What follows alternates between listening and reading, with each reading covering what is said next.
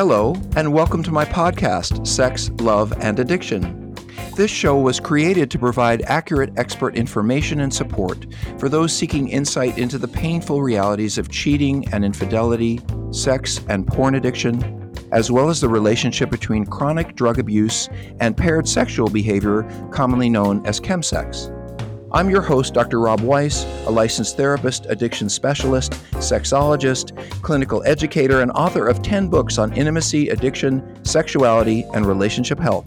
This podcast is a forum for discussing sex, love, and addiction in frank, fact based, informative ways. My primary goal is to bring you clear advice, opinions, and feedback from some of the world's most renowned experts in human sexuality, trauma, addiction, mental health, and relationship intimacy. This show is sponsored by Seeking Integrity treatment programs, which are also dedicated to providing expert focused, highly specialized residential treatment for men struggling with sex, porn, and related addictions. You can learn more about Seeking Integrity and my work there at www.seekingintegrity.com. Now let's get started. Hey, folks, welcome to Sex, Love, and Addiction. I am um, honored and privileged to have one of my colleagues from Psychology Today uh, appear today and join us today. And what I mean by that is I have been reading some of the blogs that I write and some of the blogs that uh, Dr. Seltzer write, and I, writes, and I thought, wow, we should have him come on here and talk because I really like what he has to say. So let me say a few things about him. Dr. Lee Seltzer actually has had not one but two doctorates, one in English, and he was an English professor for over a decade, which is a form of therapy, I'm sure in itself. And the second in psychology, where he's been in private practice with individuals, couples, and families for over 30 years. And by the way, folks, if you want to know who writes the good blogs, it's those of us who've been doing this work for a very long time. And um, I'm going to have Dr. Seltzer let you know how to reach him later in the conversation. Lee has made use of both his both of his PhD degrees by writing a really important book on the advanced therapeutic techniques called paradoxical strategies in psychotherapy. And that book explains to professionals how to use a variety of unusual and non conventional methods to intervene in cases that forward uh, the work when the movement has stalled out. It's actually an approach I have to say to you guys that I've always loved um, paradoxical work. And we're going to talk a little bit about it. Even though I understand that you guys aren't therapists, I think you will mostly, or, or so those of you who are, will get this, will probably gain from understanding how we do this piece of the work. Um, as I said, Dr. Seltzer is also a prolific blogger for Psychology Today. He's written over 400 articles for this prominent psychologically oriented website, and his varied articles on topics such as narcissism, relationship challenges, compulsive and addictive behaviors, problems with anger, and how to prove your self image have received over 30 million views. Congratulations, Dr. Seltzer. Oh, thank um, you. And welcome. Glad to be here. So tell me, um, you've been writing a lot about intimacy and relationships, fidelity, and all of those things, and and some of it's really been catching me recently. What has uh, focused you in that particular direction in all the writing that you do do? The main thing is that all relationships, intimate relationships, are going to be challenging because to have an intimate relationship, you have to be willing to trust the other person. You have to be willing to make yourself vulnerable. Obviously, if you're talking to your mate about the weather, and anything deeper than that is like uh, off the table. What it means is the relationship is going to be very constrained and it's hardly going to be fulfilling at all. Superficial. That's right. Well, I would just add some people have a really hard time being closely connected to their partner because in growing up, they didn't have a secure attachment bond with their family. So they're very weary of sticking their neck out. It could be that they were often subject to disapproval and rejection. Mm. And the way they know to secure an adult relationship is basically play it close to the vest, not say anything that might lead to rejection because for a child, uh, any rejection is sort of a mini abandonment mm-hmm. and it mm-hmm. leads to a, a lot of anxiety.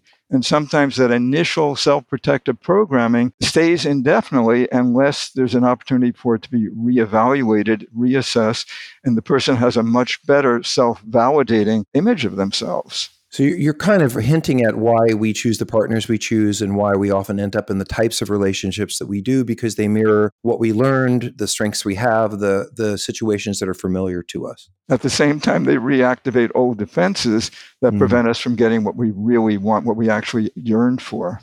Mm-hmm. So then uh, I, I'm going to say this, and you're going to laugh maybe. So love and pair bonding in itself is paradoxical.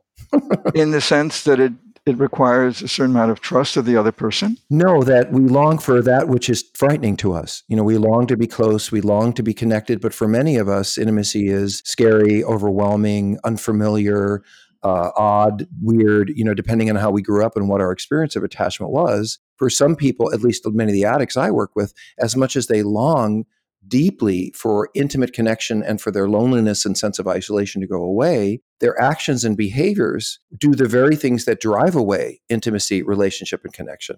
I think that's well said. And I also think that unless a person really feels secure within themselves, then they're not going to be in vulnerable mode. They're going to be in self protective mode. Mm. So, although, yeah, they long for an intimate relationship, particularly if they didn't feel that they had one with their parents, mm. they're going to safeguard themselves against an intimate relationship because that very early became associated with excessive vulnerability. And remember, a child doesn't have the emotional resources that an adult has. So if a child is overwhelmed because they're not getting the attention, they're not getting the succor, they're not getting the support that they need. Or too much attention, too much overwhelm, too much stimulation, too much narcissistic parenting can go the other way too, where the child doesn't exist as a separate being. And then they also have the same experience of fear of intimacy. But please continue. Okay. But what you're saying is also paradoxical, and that is a child needs to feel that they can be themselves in their relationship with their parents that they don't have their parents helicoptering over them. At the same time, a child, if that child feels engulfed, will push their parents away. Right. So a secure attachment bond means that because they feel secure, they can kind of go out on their own a little bit. And the parents will allow them to do that because their parents want them to develop in a healthy way. But if their parents are overprotective, then it's too close. So, what you need is an ideal, what would be ideal in a relationship, whether it's for a child or whether it's for an adult, is that there be a secure attachment and there'd be plenty of room for the child to sort of detach and learn how to be their own person and learn how to develop their self confidence without having to depend on their parents. You said something I thought that was extraordinarily important, and I'm actually dealing with it in a, in a non-sexual, personal family relationship, pers- myself, where I have a family member who I love and adore and think she's wonderful, a kid in her 20s, a niece or a nephew, that kind of thing. And I suddenly realized over, I've only known them well for about a year, that I've only been getting the good news. I've only been seeing the parts of me, them, that they, this particular young woman in my life, she hasn't really been telling me about the challenges, the struggles, the the hidden things that are going on that she doesn't want me to see. And I've been trying to explain to her that and she you know she's in her 20s that giving people who you think they want you to be in order to build a relationship is only destined to build mistrust. Because when that person realizes that they didn't get the whole story and now they've got this person who does this and this and says that and that, they're going to kind of either question themselves or question you. And that's really what you're talking about, I think, is the idea of I'm going to put my best self forward, whatever I think that is, in a way to please you in the, whatever way I think that is. And I'm going to hide anything I don't think you're going to like about me or that you think might I might get rejected for. And you're saying that is a, a real problem in intimate relationships. And that intimate relationship can be between you and your spouse or between you and your children and even your grown children. The main thing, it is a universal need to be able to influence others. We all have that innate drive to have some influence in the lives of others. And that can't happen unless those people are willing to confide in us. And they're going to be much less willing to confide in us if we sit in judgment on them. But if we can always validate what they're saying, not from our point of view, but from their own, then they're going to be much more willing to take the risk and disclose to us things that might be too embarrassing or potentially shameful to disclose to someone else. So then does that mean that the person and, and this is very true for most of the addicts I work with who are living a double life, whose partners don't fully know what they're doing outside the relationship. I've always thought that that meant on some level that in a narcissistic way they could never really feel loved because if I know that you don't know about parts of me, if I know that there are things I am not telling you, if I know that, for example, if you knew this about me, you wouldn't want to be with me, then how could I ever accept your loving without questioning it? Well, that's a, a multifaceted question. The main thing is, to me, it's synonymous to be authentic in your relationship with others and to be courageous enough to be vulnerable in your relationship with others. Mm-hmm. So basically, if you are willing to have people know you, even your childhood wounded self, then you have to get to the point where you don't feel shame about it. You realize that there may be deficits in your self image because your parents were incapable of really responding adequately to your needs.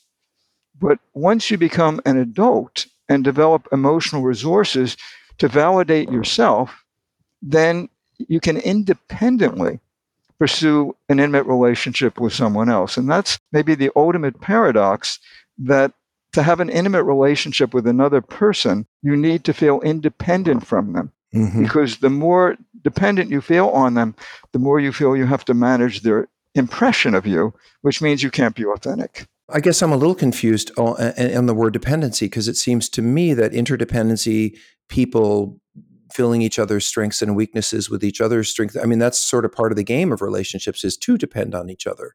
So, uh, but, but I think I'm you're probably talking about something more complex.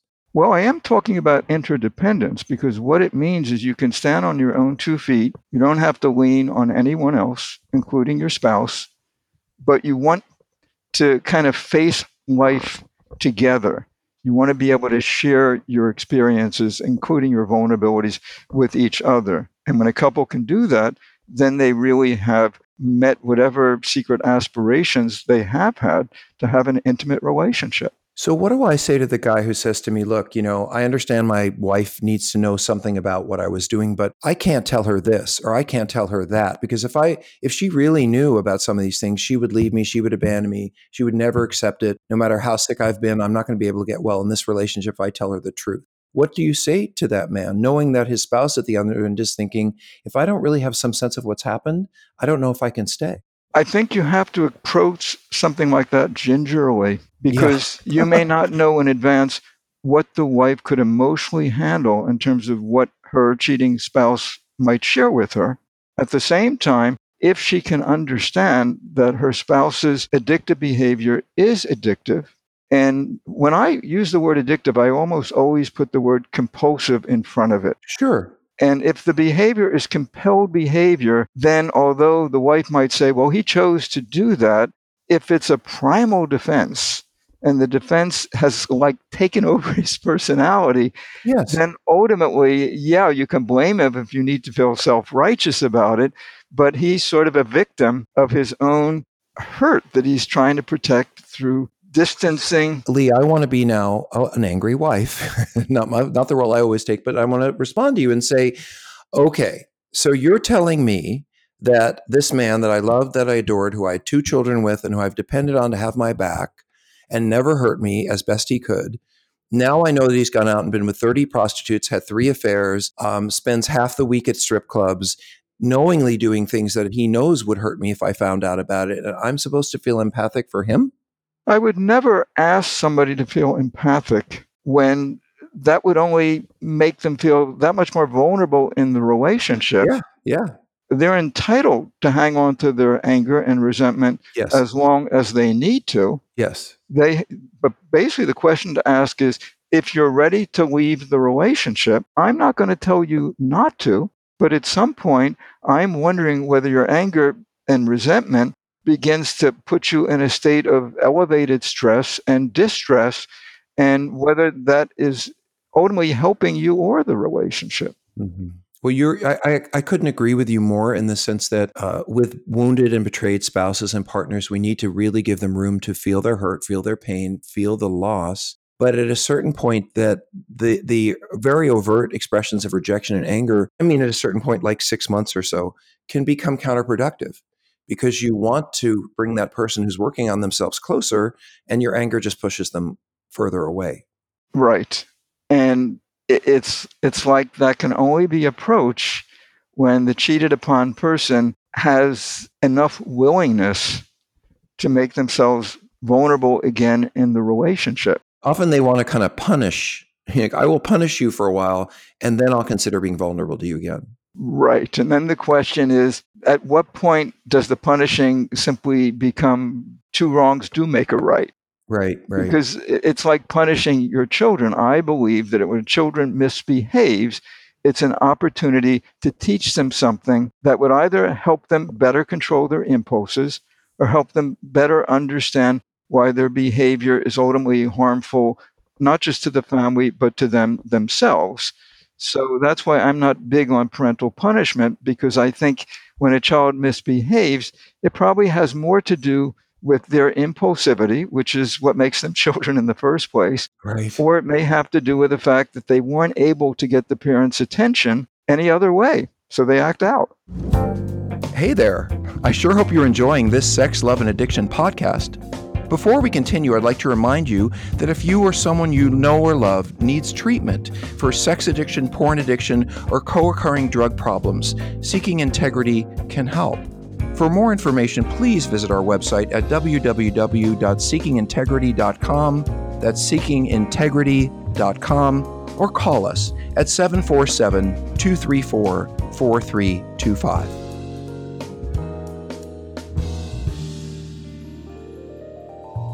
There are two topics I think would be really useful that you have touched on that I'd love you to talk about. One is what are the qualities or characteristics or abilities that you see either innate or teachable to couples that are able to work their way through great difficulties versus what is absent or missing or not being gained by the couples who are unable to resolve great difficulties or challenges. What do you think are the qualities of couples that are able to work through all of this?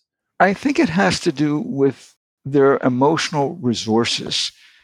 If they are more self dependent rather than other dependent, then they may not feel that they need to protect themselves against the other person who has, after all, betrayed them as much as a couple in which uh, they haven't developed their emotional resources and are therefore much more defenses. No offense, but can you say that in like real sort of basic language? What is it this couple has that can do repair versus the couple that just doesn't do it very well? I guess a certain fortitude. About like we're in here to stick it through no matter what, like fortitude about the relationship or fortitude of character. I'm going to push you here because couples want to know like, how do we know that we have what it takes to make it through all of the challenges we're having? And if we don't have what it is, how can we get it if we want to stay together? Can they talk about their hurt. Because if they express vulnerability, they're much better likely to reach the other person. In other words, the first thing that has to happen when you're dealing with a couple in which one person has been sorely betrayed by the other is to get the person who betrayed them to have more empathy for how their behaviors have adversely affected their partner. And it's best if you can do that without a way of shaming them understanding that a lot of addictive behavior is a way of defending against shame. So we're going to talk about defending in a second. I really like that term. But I think, let me clarify what you're saying is in part, if one member of a couple has caused great pain to the other, that the beginning of the healing has to be their willingness to be open and honest and take responsibility and be accountable and begin to recognize in one way or the other uh, how their behavior has truly hurt the other because I've heard, and I'm using men who cheated, it could be women who cheated. I've heard men who cheated come into my office and say, Oh, my wife doesn't look at me the same way. I don't think she'll ever love me in the same way. I'm never going to be the kind of husband I wanted to be. And I start to realize that's not empathy. That's all about them. And then when I say, Well, but if empathy would sound more like you're worried about how, the, how they're feeling, how they're getting through the day, what this has cost them, it seems to be a bit of a later stage thing to be acquired in some of the folks that I work with. But I hear you saying empathy for the hurt you have caused is a primary issue in helping with healing. What else is required for couples to heal from a, a great disruption like uh, profound infidelity? I don't know that there's any simple answer to that. Empathy on the part of both parties, eventually, I think, is required. Yes. And the main thing is there's such a thing as healthy guilt. And I think it's important that the party who has done the betraying experience guilt deep enough that pretty much ensures the other person that now that they really get it, know that they really get how much harm they've done to the other person that it would simply be unthinkable to do it again. The other thing is simply dealing with the addictive behavior, understanding if that's a way of self protection, then there are other ways of dealing with fear in the relationship, because fear is one of the most basic emotions, by engaging in some behavior that is much less likely to hurt the other party. Because if the other party is going to the, the, the, party that was betrayed is going to need substantial amounts of time to even begin to entertain the idea of trusting their betraying spouse again then the spouse may need to say okay can i find other things even though my partner keeps distancing me to make me feel less ashamed without going back into that addictive process.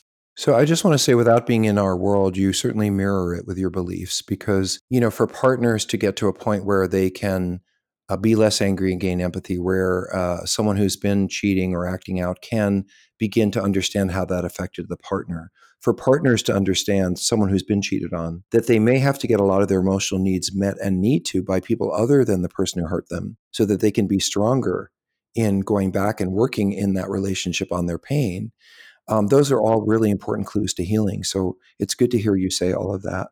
I, I didn't hear on the partner's part, and maybe I missed it. We talked about empathy being, you know, empathy for the cheating, the harm, the hurt that I've caused, in the beginning of really saying, Hey, I know I did this. I know how it hurt you. Here's how it hurt you. It's my problem. This is what I'm doing about it. Those are things that are kind of vital at the end of the person who's been doing the acting out or causing the harm.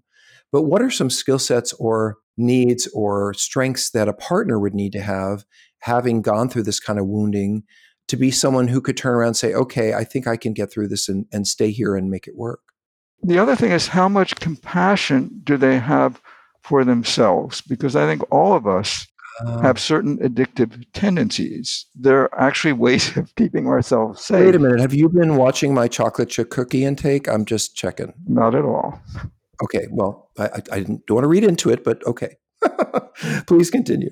See, the other thing is you could ask the cheated upon spouse, what have they done to protect themselves and to keep themselves at a safe distance from the other party? And they're going to say, There is nothing in hell that I could have done to keep this man from cheating. Are you telling me that there's something I could have done to keep him from cheating? That's what they would say then see the main thing is i would be very slow in putting out the question making sure that it would be understood in the way i would intend it to be mm. to be understood so for instance my guess is not a few women might as a result of their partner's cheating uh, kind of overeat to dull some of their feelings oh they may too take up other well listen when your life when the trap pulls open and your life you know and you're dropping through it into the mess yeah people will spend they'll eat they'll do all kinds of things smoke they'll try to make themselves feel better because they feel like they're they the rug's been pulled out from under them. That's true. And what you could clarify to them wow this really is an impasse and how could it not be? Mm. because you're going to look for things that will comfort you. You don't trust your spouse to comfort you. It could be spending more time with friends which would then isolate your spouse, and addictive behavior thrives in isolation. It could be a way of sort of replacing him while you haven't yet divorced him, so you don't feel as vulnerable, and you have every right to do that. The question is have you done some things to kind of keep him at a distance that basically have kind of fed behaviors that maybe have been problematic for you too? In other words, if you ate as a way of comforting yourself. If you spent more time with the children to sort of put him on the margin, because anything that's going to feed the addict's isolation is going to be fueling the addiction. You're right. I think that's a tentative, careful, over time kind of thing. because I, you know, and, and you are right. And I never want a partner to feel like I am responsible for your cheating. But I do think that in terms of each partner making them feel safe, more regulated, more comforted, that for them to each learn what the emotional triggers are for each other and then to move in and lean into being more mutually supportive rather than whatever patterns they have in the past can absolutely help improve the improve the behavior. But I want to I want to get back to the other question I had for you, which is this whole idea of defenses. So you know that's a therapy term. I I pretty much know what it means, but I'm thinking that many people may not. And so, for example, if my uh, dad was violent and I used to watch him beat my mom and then he would walk out and my mom wouldn't have time for me and so I experienced a lot of abandonment and violence let's say in my first 5 or 6 years. How would that play out in my needing some kind of defense from intimacy in adult life or avoidance of intimacy? I mean, can you kind of get in there and say a little bit more about that? I think what we learn from our family when we're young is whether we're living in a world where we can trust others or a world where we can trust only ourselves and we're better off cultivating an attitude of cynicism and maintaining a certain distance from others. So I would say that the addiction didn't start after marriage, that it was always there, maybe not in the same form, meaning that the addict has to look at negative programming that may have begun all the way back in childhood. And that may take looking at all the ways they've escaped, whether that was food or drink or whatever they did, the the affairs or whatever might be the end point or just one of the many. Right. Is there some kind of message that you would give to struggling couples that would be kind of overarching? And I don't mean to be trite, but you know, to hang in there, to to really do their best despite the pain, to listen to one another and where that pain comes from. I mean, what would be a couple of things that you would say to couples that are really trying to make it work, but are just so wounded by whether it's drugs and alcohol or sexual acting out or whatever the problem is that's occurred in the relationship? What what things would you say to the couple that's really trying but but don't know if they can hang in there with each other? They may be so focused on the betrayal that they can't see beyond that. So sometimes it's useful to say, Did you share very personal things with one another during courtship. Mm-hmm. And what made your courtship so much more fulfilling and so much more exciting than it became later on? Was it because you dared to share yourself at a more intimate level because you wanted to know the other person and you were seeing the other person as not simply a part of you yet. It's when you see the other person as maybe a vital part of yourself that you feel you have to be very careful. But if they can remember the chances that they took, the risks that they took during courtship, and understand if they ever want to get anything back as regards feelings of being in love, they have to, at their own speed, of course, be willing to take certain risks because they can have the relationship that's eluded them for so long unless bit by bit by bit they take the dare, in a sense, to kind of disclose who they are to the other person, focusing on their hurts. You never gain 100% trust when you've lost it to a major degree, and you only get it back uh, by degrees. But if you want to help them see their potential in a more positive light, it's a matter of helping them to understand just what it would take on each of their parts if they're going to rebuild, reconstruct the relationship. Folks, this is Dr. Lee Seltzer, and you can find him uh, regularly blogging for Psychology Today on intimacy, relationships, and the issues we've been talking about. Tell me, Dr. Seltzer, if people wanted to reach you or get a hold of you or ask you a question, get your book, find out how to have therapy with you, what are the best ways for them to reach you? In order to read my various posts for Psychology Today, the best thing to do would be to put in my name, Leon Seltzer, plus Evolution of the Self, because that's the name of my blog site. If you go to Psychology Today and find my blog site or my bio page, uh, you can always shoot me off an email if you have a quick question or if you wanted to arrange for some consultations via phone or Skype. If you if you live in the San Diego area, obviously I, I could see you in person. But the best way of reaching me is probably through Psychology Today since uh, they will give a phone number to you. They will also give you my bio page where you could easily ask me a question. There's a window for that. So there are various ways of getting in touch with me or reading some of my posts on intimacy or narcissism or relationships because those are the subjects I've written about most. And let me tell you, folks, I, I really mean this. I, I, have never formally, I mean, we, we've met at a conference, but we've never really sat down and had lunch or dinner. We've never seen each other involved in the work that we do in a deep way. But I read this man's blogs and I thought, boy, I have to have him on the show because the ways that he is writing about intimacy relationships, early wounding, and healing are really a a psychological mirror, if you will, of what we do in the addiction world. And uh, it's really it's a it's a grace based experience to speak with you. Thank you so much, Dr. Seltzer. Well, I'm certainly grateful for the opportunity of being with you and talking about a subject that I think is very dear to our hearts. And and by the way, paradoxical interventions. I just want all of you to know this is a, a key piece of doing really, really good psychotherapy is being able to pull a good paradoxical intervention out of your back pocket. I know this, especially working in treatment centers for 25 years. And I really want to acknowledge your writing about that because it is undervalued and greatly appreciated to use that kind of work. And I, I thank you for that too. Oh, you're most welcome, Rob. Thank you, Dr. Seltzer. And folks, we will talk to you soon. Hi, this is Dr. Rob again. Thank you for joining us today. If this show has inspired you to seek further information for yourself or someone you love, I encourage you to visit our treatment center website, which is www.seekingintegrity.com. There you'll find some useful information about the residential treatment we provide, which I think is some of the best, most useful short term effective intensive care you can find for sexual addiction and compulsivity, as well as combined drug sex or chemsex problems. On seekingintegrity.com, you can find some useful advice and direction for healing. And don't forget, if you want to write me about this podcast or reach any of my guests, please write me at rob at seekingintegrity.com. I really look forward to our next time together. Take good care.